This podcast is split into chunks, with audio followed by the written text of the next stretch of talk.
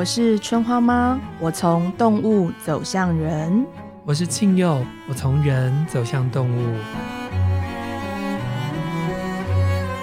今天让我们一起聊一聊。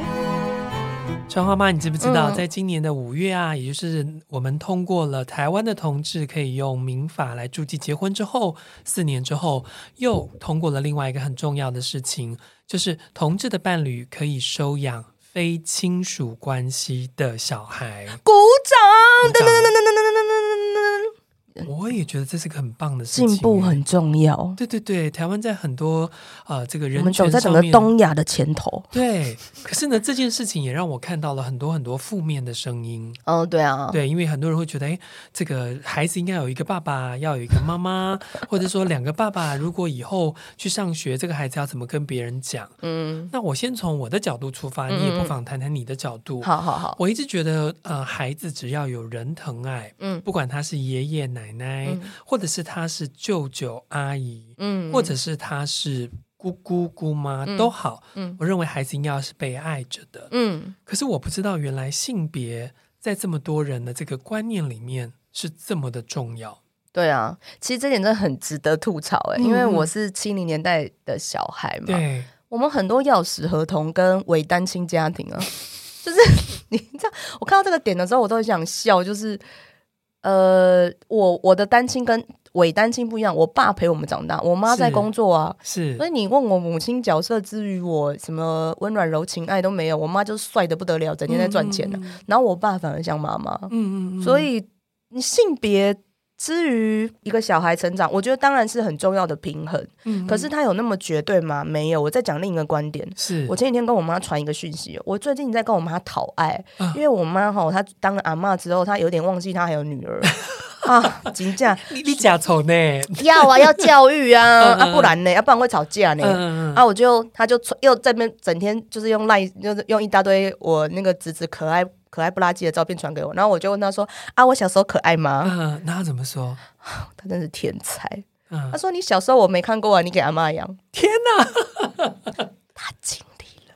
嗯、OK，延伸再说一下，我身为七零代年七零年代的小孩哦，很多爸妈都是北漂到台北哦，不是去北京、嗯、到台北哦，嗯、所以我们很多人都是阿公阿妈养的。对，阿公阿妈跟性别更没有关系喽。对，对啊，而且他们说什么呃，怕小孩长大之后去跟人家说，呃，我有两个爸爸或两个妈妈会被霸凌。但亲爱的大人，你现在讲这句话已经在霸凌了，你知道吗？Yeah, that's right。而且我想请问一下，我说对不起，我我只有妈妈，难道我就不会被霸凌吗？而且很多现在已经是离婚的父母，嗯，那他的小孩都要被霸凌吗？对啊。重点不是改变这个。社会的状况，重点是你要从你自己开始做起，对，你要够进步开放。对啊，其实有爸爸有妈妈，或者是只有一个爸爸或一个妈妈，或是都爸爸都妈妈，没有关系，都一样，只要他是被疼爱的小孩。所以，我记得我在小学的时候啊，在那个母亲节，然后老师就要带着我们做这个康乃馨，用折纸做康乃馨，然后就说，如果你有妈妈的话，你用红色的康乃馨；嗯、如果你没有妈妈的话，你要用白色的康乃馨。嗯、我从小就觉得好可怕哦，这个教育，对啊、因为哪一个小孩要别白色的康乃馨？嗯、哦，我。嗯、我跟你讲，我就真的，你别，你真的是你妈的克星。不是不是，我解释一下，哦、我第一次做这件事情是国小二年级，嗯、然后我就说哦是哦，然后我就折了一个红色的，然后再折一个白色的，然后我们老师看到的时候就吓坏了，就是想说是什么意思？对，他就很小声走过来说，所以你是妈妈过世，爸爸要再娶一个吗？嗯哦啊，没有啊，嗯妈妈就是妈妈，那你为什么要折白的呢？对。而且我折了两个白的，嗯，然后，然后我就说，因为我我阿嬷以后死掉可以用，这是你这个小孩真的是，哎，因为我看不到阿嬷难过啊，哦，OK，阿姨，那阿嬷，那你又说不能折给阿嬷红色的，就就给阿嬷白色的。然后第二个有没有？第一个白色跟第二个白色差别是什么呢？我在第二个白色中间用蓝色这样画那个线，嗯，然后说为什么？要给我爸的，爸爸的，对，嗯，对，为什么不给我爸爸？真的在照顾我的是我爸，我妈在赚钱呢。嗯，对啊，我觉得我们的社会对于很多主流的价值啊，都花了太大的心力了。对啊，没有错，异性恋确实是这个社会的主流。嗯，可是事实上，我们应该要去看非主流。嗯，举例来说，大部分的我们都是看得到这个世界的。嗯可是我常常觉得过马路的时候，那个行人的红绿灯有声音非常重要，因为很多人。应该说，少数的人他们是看不到，但他们听得到，对对，所以用声音能够去辨识，我觉得是很棒的事。嗯嗯嗯。但是为什么我们的社会都只愿意站在一个主流的价值观里？的对。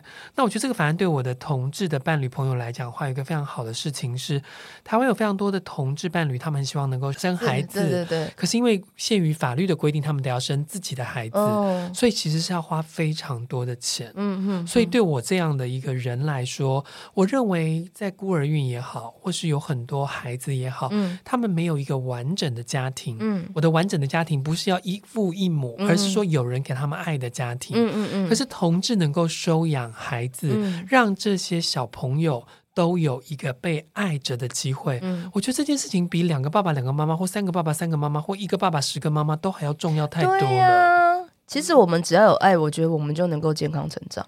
对啊，我们就会成为这社会有用的人。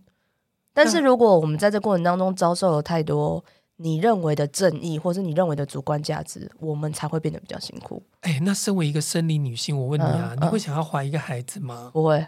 为什么？我很早就这样说过很多次了。嗯，我对于那个生小孩，呃，我觉得我应该蛮能生的啦，但是就身体而言，我那个我就我，卡通就多啊，应该、嗯、应该是无用啊，嗯、然后。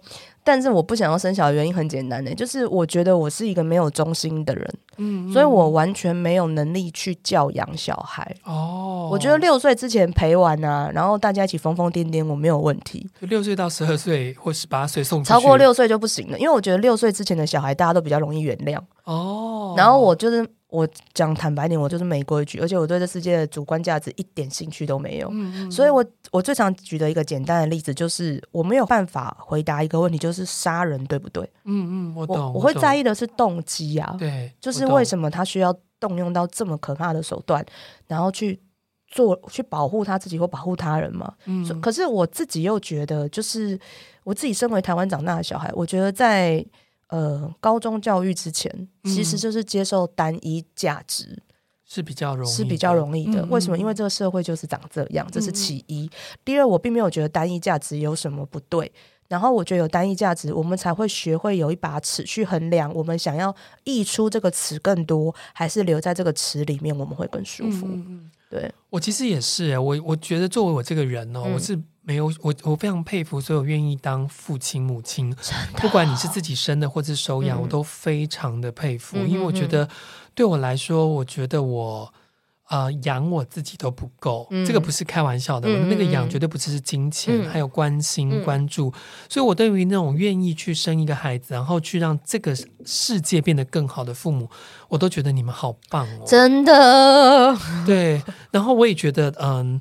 能够有通过这样子一个法案，让所有的同志或非同志，你愿意要爱小孩的话，你都可以去爱小孩。嗯，我真的觉得很棒啊，很棒啊！而且我跟大家比较不一样，是我蛮早就接触到同志小孩的，因为我的我从大学时期就是一直都有、嗯、呃跟同志家庭互动的机会。我其实认识的同志小孩都已经出社会工作，都到那么大了。嗯嗯，然后。呃，我觉得这些小孩子都有几个特质，就是他们很承认自己是被歧视的。嗯嗯，嗯，我讲这句话的时候，我是笑着，但是我内心很酸。对，然后他们有有一些小孩在小时候就会表现出很典型，没关系啊，随便他们讲。嗯嗯，你知道他受伤了。嗯，可是这些小孩在长大之后都会变成比较坚强的人。嗯，对。另外有一派的人说，就是同志养出来的小孩会变成同志，你的这些 没有对吗？没有，他们超多都是异性恋的。亲爱的大家，哪一个同志不是异性恋生出来的？对呀、啊，然后而且我跟你讲，我们那时候还会开玩笑，就跟跟他的爸爸妈妈他们说，嗯、哦。被叛逆啦，基因没有用了，什么都没有变成。嗯、但是我自己觉得哦，嗯、其实被歧视，我讲的非常客观的话，就是不一定是不好的事情。在同志的这个文化里面，有一个字叫做 queer。嗯，就是在讲的事情是，如果你被认为是一个被歧视的那个模样，嗯，但你对于这个被歧视的模样感觉到自豪，其实别人伤不了你的。对对对，所以这些被歧视让这些孩子能够变得更坚强。嗯，请问哪个小孩或哪一个大人的童年没有过伤呢？对啊。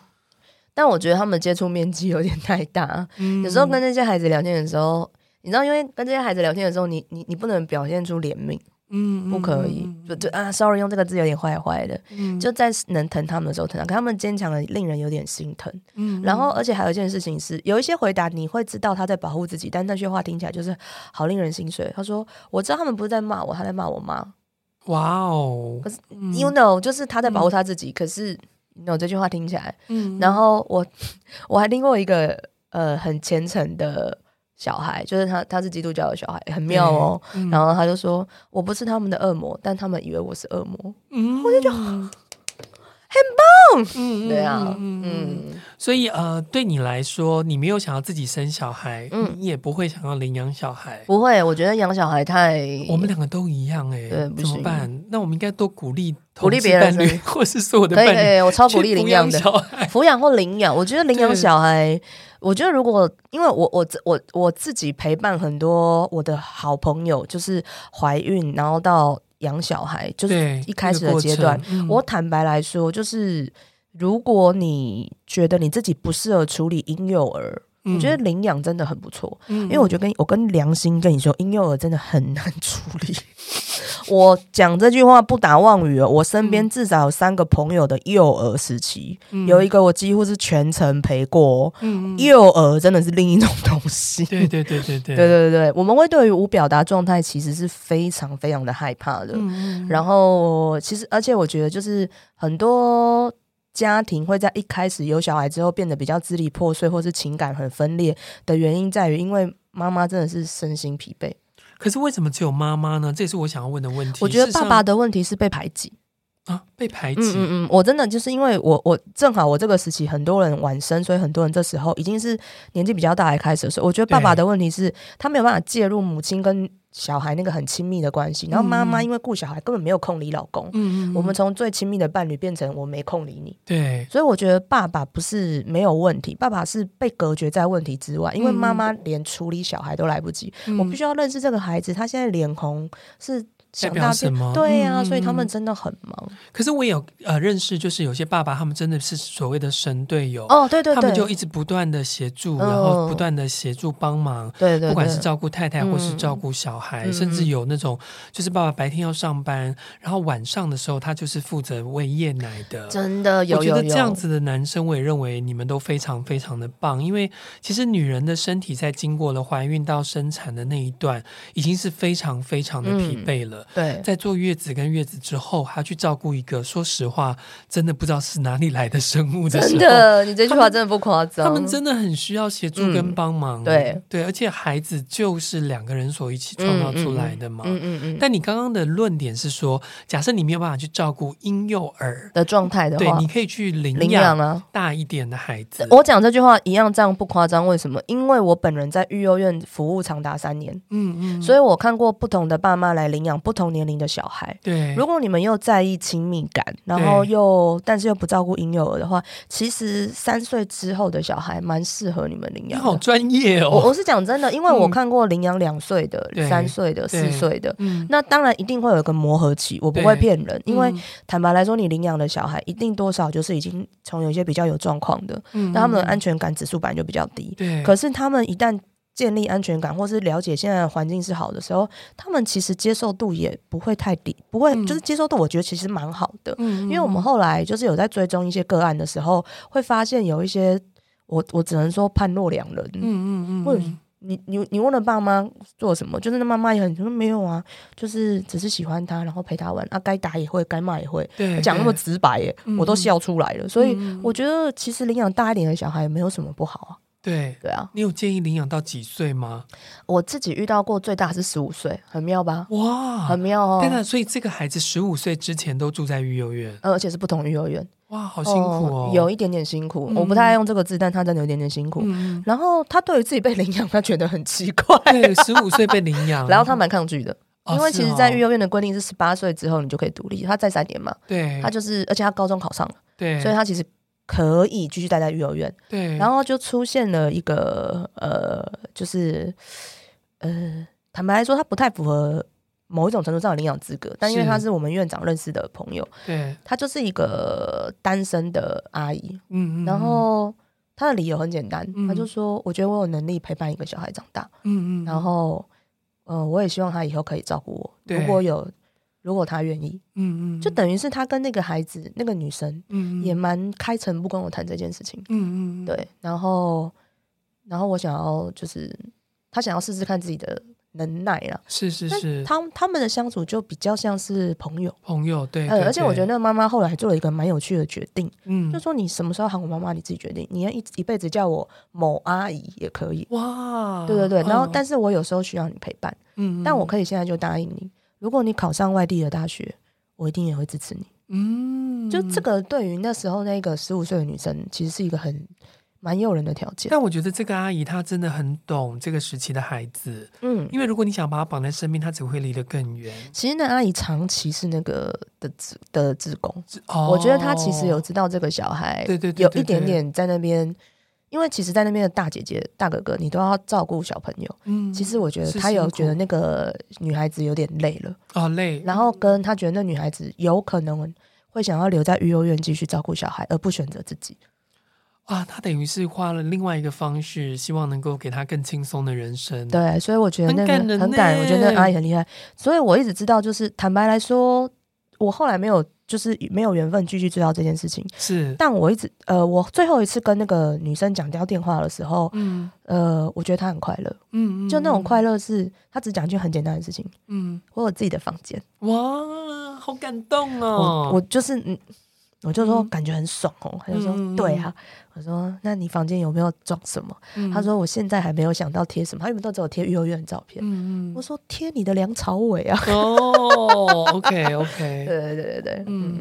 嗯可是像这样子，刚刚你讲的这个故事的话，就是这个阿姨她其实就是独立的一个女性，对。她就可以去照顾这个女孩，对。对对，她就他们就变成一种女性的一个同盟的关系。对对。对对，我自己在看我身边的朋友，嗯、事实上也是这个样子的，嗯、就是没有一对父母或是一对父父或母母一定有一个样子，嗯、没有，应该要有一个 organic，就是一个更有机的形式去展现。嗯、所以，我们来聊聊动物，啊、因为我自己看呢、这个猫，我们家的那个猫，嗯、就是。是呢，它这个母猫不管跟多少的公猫交配有过，对，有过奸情，哈、最后它都是要独立的去抚养它的孩子长大。爸爸的角色事实上在猫的社会里面是消失的。对啊，对。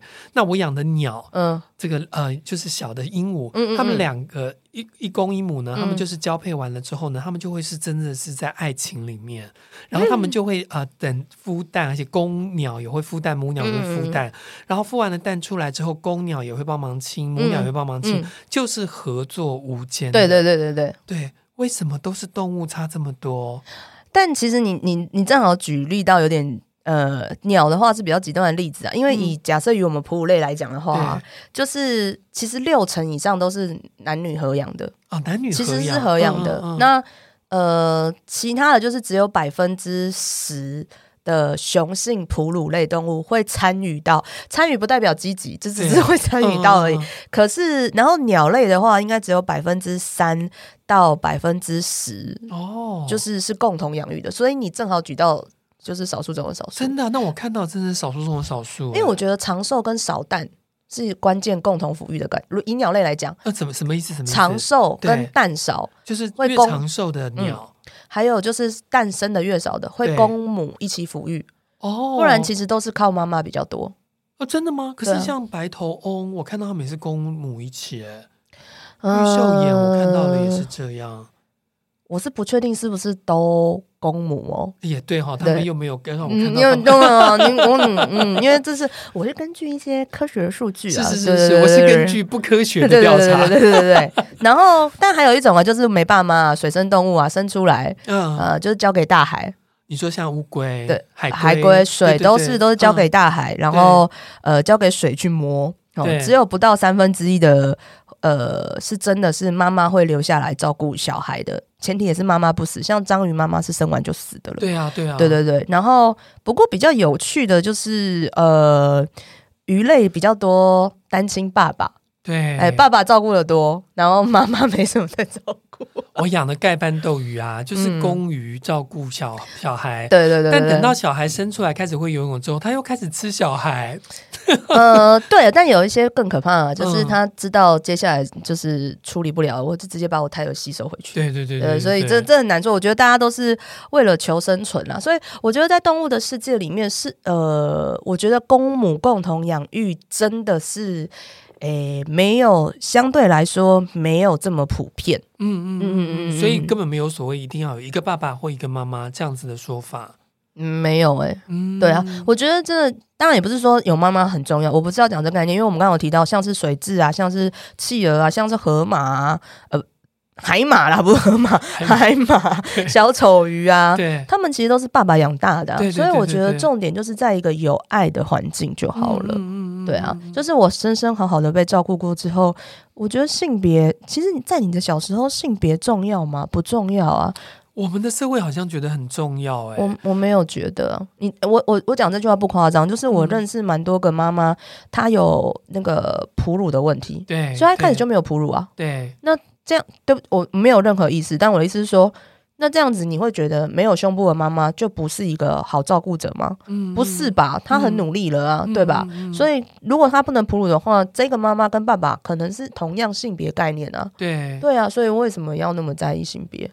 呃，可是我觉得，比如说像呃，你刚刚说你画的康乃馨上面会画的蓝色，这个就是要我们就知道是给爸爸的，嗯、就是从色彩不知道，就是我我也是一个就是。不认为性别应该要被标示这么清楚的，但我觉得这个世界上，包括像呃形状，嗯、包括像颜色，嗯、包括像个性，嗯、都被分了性别。对，所以就让我们对于呃男性该怎么样，女性该怎么样，有个非常坚固的看法。哦，这我同意。然后爸爸该怎么样，妈妈该怎么样，有一个坚固的看法。嗯嗯，嗯所以妈妈好像就是小时候写作文，妈妈就要非常的贤惠，爸爸就要非常会赚钱。嗯。可是我觉得在动物的世界里面。应该是你刚好是生了我的那个，你是雄性叫做爸爸，嗯，你是雌性叫做妈妈，嗯嗯嗯。可是，在动物的世界里，没有一定会反哺，就是说我长大了会孝顺我的爸爸，没有这个东西，没有没有。但我们小时候看不是什么什么羊会跪着喝奶，就觉得这是孝顺的因为这样比较靠近乳房而已，对，根本就只是因为他们的身高 差别。我觉得如果你要讲反哺或是孝顺的话，有一个动物很典型是。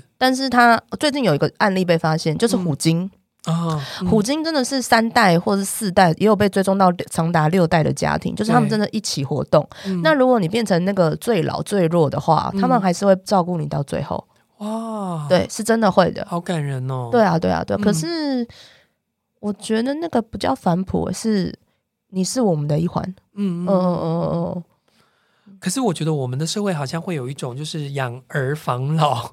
嗯嗯嗯，对，这个就是另外一种概念。嗯、呃，死心吧，各位啊！不，我觉得你，我觉得老还是靠自己啦。嗯，因为我觉得关系再好再不好，我说我们跟爸妈关系再好再不好，我们在不同的年纪的时候，我们要承担的责任不一样。嗯嗯，对，然后。父母的需求也不一样，我觉得我们要学着跟爸妈沟通，他希望过怎么样的老年生活，而那时候我们又能够呃负担到什么程度，不然对彼此都辛苦啊。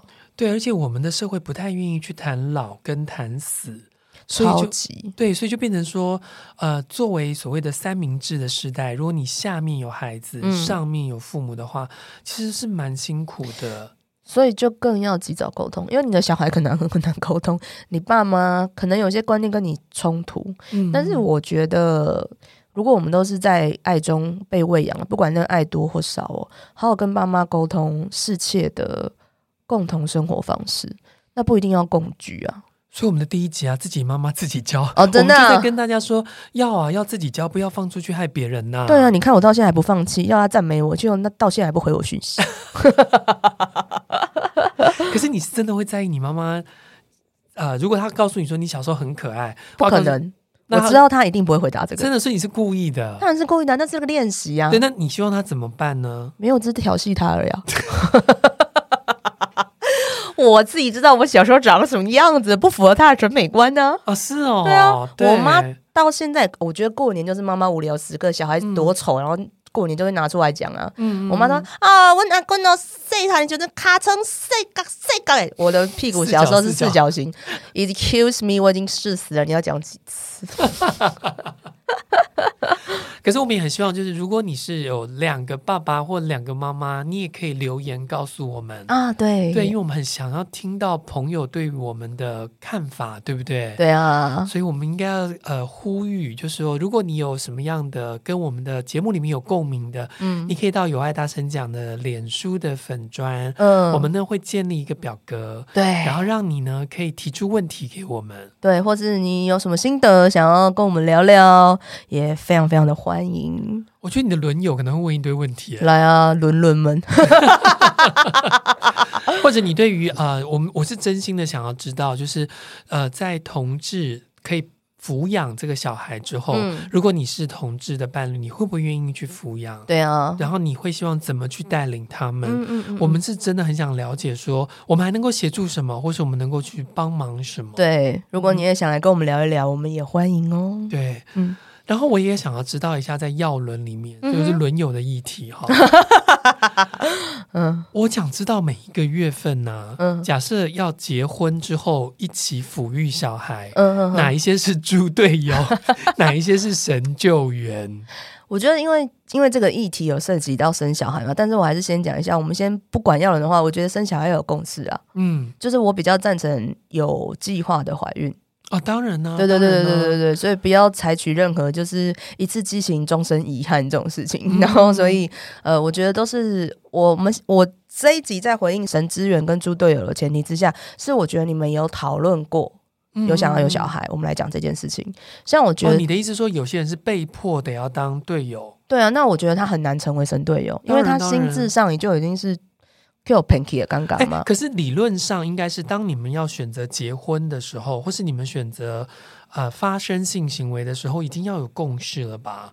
不带套这件事情，我觉得不是带不带套，我觉得就是因为我真的听过意外，嗯嗯，然后他们都傻了，他们怀孕都没有想，就是可是因为我可以接受拿掉啊。他们不就不行啊？我朋友没有选择这个嘛，哦，所以我就我还是忍不住说了这个前提，是因为我没有理所当然觉得这世间终究没意外。我觉得，我觉得有时候就是礼物来的方式不太一样。懂懂懂，对对对。因为我有朋友是在他们在结婚，他们已经交往一辈子，嗯、哼然后在 交往一辈子，真的交往一辈子，海归的说法。然后他们走进礼堂的时候就说好不要有小孩，嗯嗯，可是男方的家里就会有非常非常多的反对意见，嗯，嗯然后就会觉得女生怎么可以这样。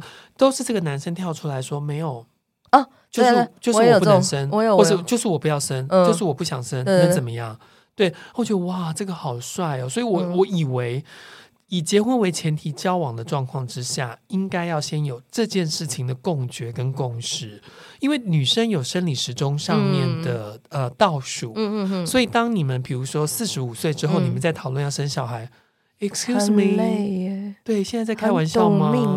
对，以上这段提供给这世界想生然后有婚姻压力的男生，你们就是再听一次哦。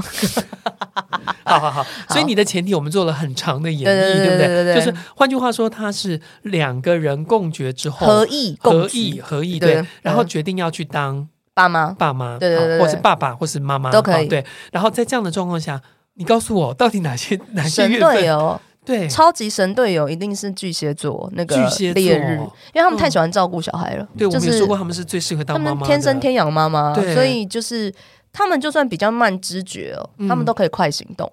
但男女都一样，对不对？一样一样，巨蟹男、巨蟹女，对对对。所以巨蟹年生小孩好不好？好，哎，是巨蟹年生哦，不是巨蟹年头怀孕，然后十个月之后你剩两个月的巨蟹，这样不行哦。只是我觉得。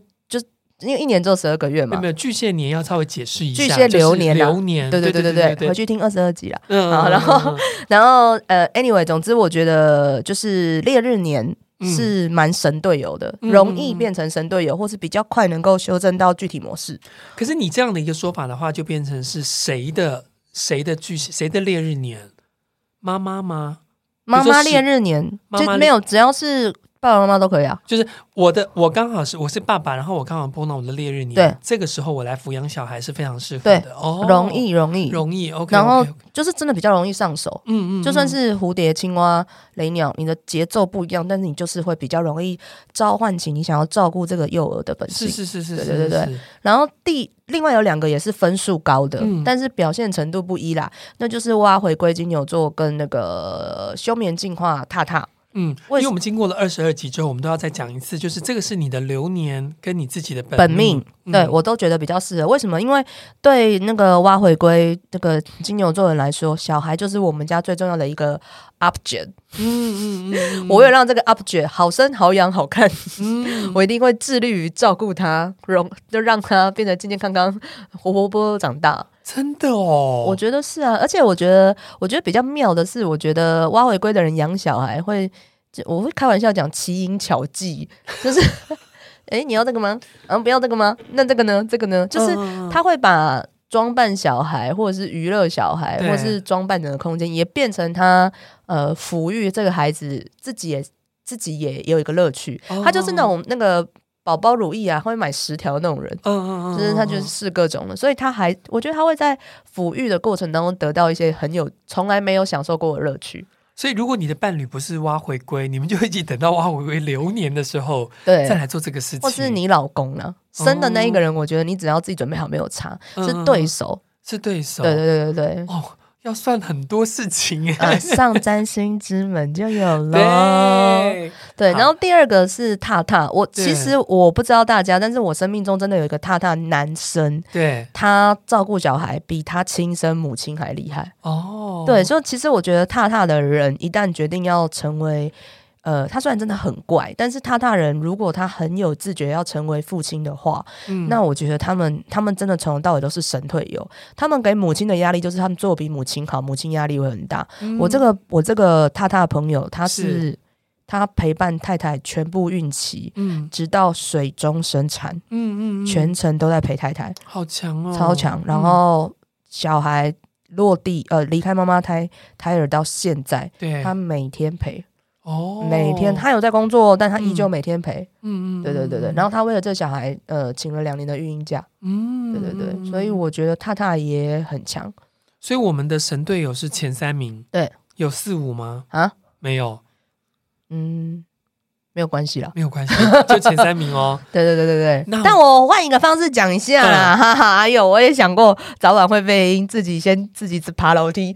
好，我先讲四大家族，呃，当爸妈的呃好处啦。但讲好处，因为我基本上还是，虽然地球人口已经。那个很爆炸了，那我也是建议以领养代替购买，啊不是啊，以领养代替升值，对，以领养代替升值啊。如果是这个全新的标语，欢迎大家一起推广一下。嗯，我觉得海龟爸妈就是海龟爸妈的特色是，其实你是一个比你自己想象中更有趣的爸妈。哦，对对对对对，嗯、这个我懂。嗯，嗯，所以如果你你想想看，如果你有一个能够被你教育，能够跟你，可是后来又能够在你教育之下跟你产生对谈的话，对，那是多么棒的一段亲子关系。嗯嗯，对。那我觉得青蛙父母，呃，二十二集有讲过嘛？我觉得这是一个青蛙的世代。如果可以的话，我希望它会更蓬勃。嗯，那我觉得青蛙父母最大的好处是，我觉得你们会教育出更周全完整的孩子。嗯，因为如果你都不怕跟我分享你生命中的起伏的话。你怎么可能会教育出一个怕挫折的孩子呢？嗯嗯嗯，所以你这个你的孩子非常有可能是非常感性但非常柔软的，带领这个世界变得更坚强的一个族群。嗯嗯，嗯，那我觉得呃雷鸟家族的小孩啊，呃雷鸟的爸妈为什么适合当父母？因为你们就是那种我们可以拿来炫耀的爸妈啊，实在是太帅了。就是我觉得如果也许雷鸟的爸妈会跟小孩有会有点开高走低，但我相信你的小孩终究会。很喜欢你的，嗯嗯，就是我觉得，我觉得雷鸟可以透过小孩学会一次被挫折打击，但不被挫折伤害。嗯，那我觉得蝴蝶家长呢？蝴蝶家长，我觉得。就是我们在练习给别的族群看如何当孩子的朋友。嗯，嗯对，对我们上次有讲过，其实蝴蝶家族是非常非常适合当朋友玩伴，对啊，孩子的朋友、孩子的玩伴的。我觉得不正经的大人，在某一些人的心中是需要被看见的大人。我这个不正经的大人，想要问最后这一题。好，你说。我想要知道猪队友是哪一些人？猪队友。对啊，刚刚是神队友，对不对？我们神队友我们选了三个，那是不是有一些是真的觉得啊，啊？我们要提醒，我们要做温馨提醒。如果你已经就是家长了，或是你们已经就在一个关系里，然后想要抚养小孩了，有没有？我的直觉会是采梅狮子座，因为 因为因为就是如果他没有自觉，或者他没有跟上状况的话。他会很不会处理小东西，真的哦。嗯，然后他也不太会处理情绪，然后那是一个很受挫的过程。你看那个长得像你的东西，然后不是东西，像你的生命，就 是你。他一定是这样想的。嗯，一个长得像我东西，然后怎么都不像样，嗯，就他会得到双重挫折。对，我觉得我，可是我我超买单这一段的。可是因为我 因为我看过哦，对啊。然后其他的，因为你知道，我觉得。不管是妈妈或是爸爸，对，不管是哪一个月份，我们都会下意识的当好人。嗯，但是只有这一个月份，他真的是藏不住了。就采梅的本命跟采梅的流年，流年都会遇到这样的事情，对不对？真的，因为采梅的人很常会恨铁不成钢，就然后觉得哎。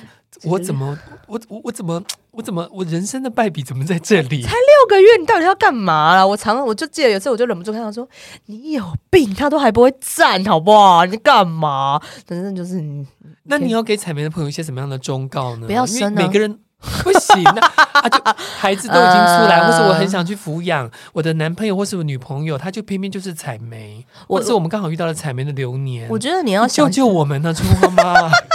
我觉得你可以想着这孩子以后的样子，那他以后要达到那样子，嗯、现在你要做什么，他才会变那样。哦，可是你不能想象他现在就已经十八岁，我觉得太太天真了啦。嗯，我自己认识的采梅朋友，就是他们都非常的精英，嗯，他们都非常的天才，嗯、所以他们有的时候并不知道说那个轨道。怎么样铺到那里去？对对对，所以我觉得春花妈刚刚有个非常非常好的建议，起码在我这个海归人听起来的话，就是请告诉我们怎么样帮他们铺轨道，让他们可以成为像你这么棒的爸爸，这么棒的家长，这么棒的妈妈。我觉得这对彩梅应该很有用哎，就我祝福啊，对啊，因为我一个采梅朋友啊，他把他的小孩当成是他人生最大的一个专案。然后呢，他就努力要去把这个专案给执行完。哦，好，对，好哦。然后我，可是我觉得，哦，我听懂了，就是从妈妈会提醒他说，哎，这个专案要执行完，可是可能要 step by step。那怎么样的 step 是可以帮助你跟你的孩子往一个道途去？嗯嗯嗯。然后。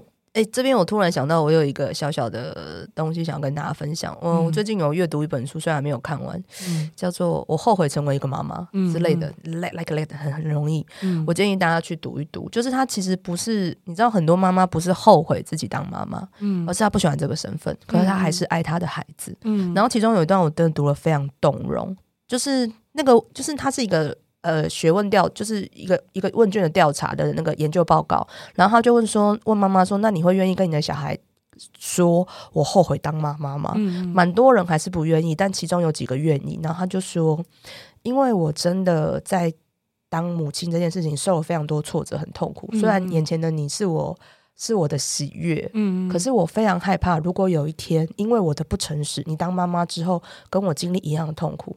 嗯，我没有办法原谅我自己，嗯、所以我会选择告诉你。嗯嗯，对。然后我觉得在这件事情，并不是要谈论就是成父成母一定是痛苦的，因为这跟我们今天的主轴有点不一样。但是这就回到一件事情，就是我们选择什么样的结果，我们要甘愿。嗯，可是我也认为都要先成为自己，嗯，才能够成为为父或为母。哦，超同意。对，所以呃，如果像你刚刚讲的那个书的例子的话，就是他愿意把他所经过的挫折感告诉他的孩子，让他孩子不重蹈覆辙。嗯，我真的觉得你是非常棒的妈妈，超强的妈妈。对对，因为你用你人生的经历去为他铺展另外一条路，对啊，这很棒啊。嗯嗯，对。可是我们的社会好像都还是会认为说，你作为妈妈。你就要任劳任怨，买了拜托。对，真的不用这样，不用不用。对，你后悔你就说后悔，不然，亲爱的，你都能够离婚了，嗯，你都能够跟对方到此为止了，你也可以跟你的孩子到此为止啊！真的，我觉得就是迎接全新的青蛙时代，表达表态，你不会失去你自己的姿态。对对。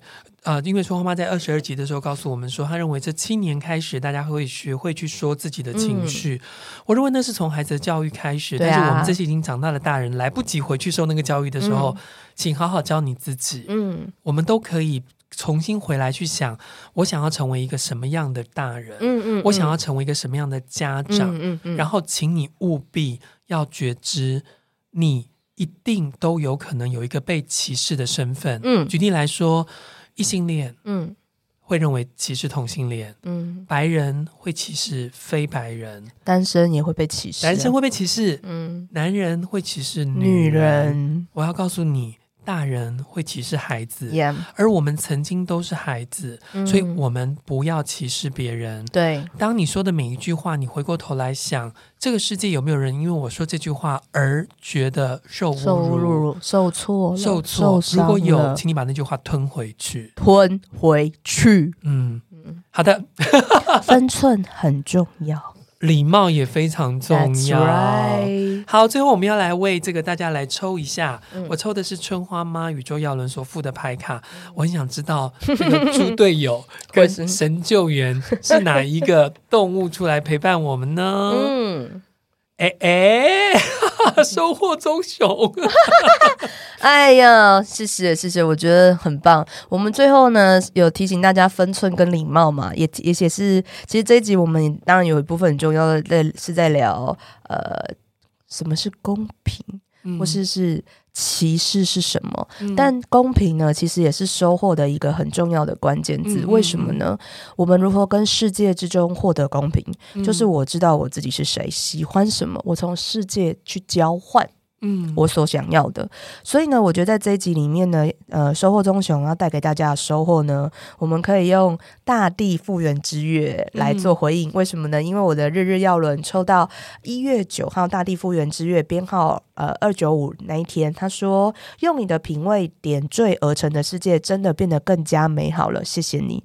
所以如果你带着公平正义的心，而这正义来自于你对这世界美好的交换，那你就会了解成为你。自己其实也是成为世界的一环，所以谢谢你是来美化这个世界的哟。谢谢大家，也希望我们都能够做到不歧视别人，并且钟爱自己。谢谢你们。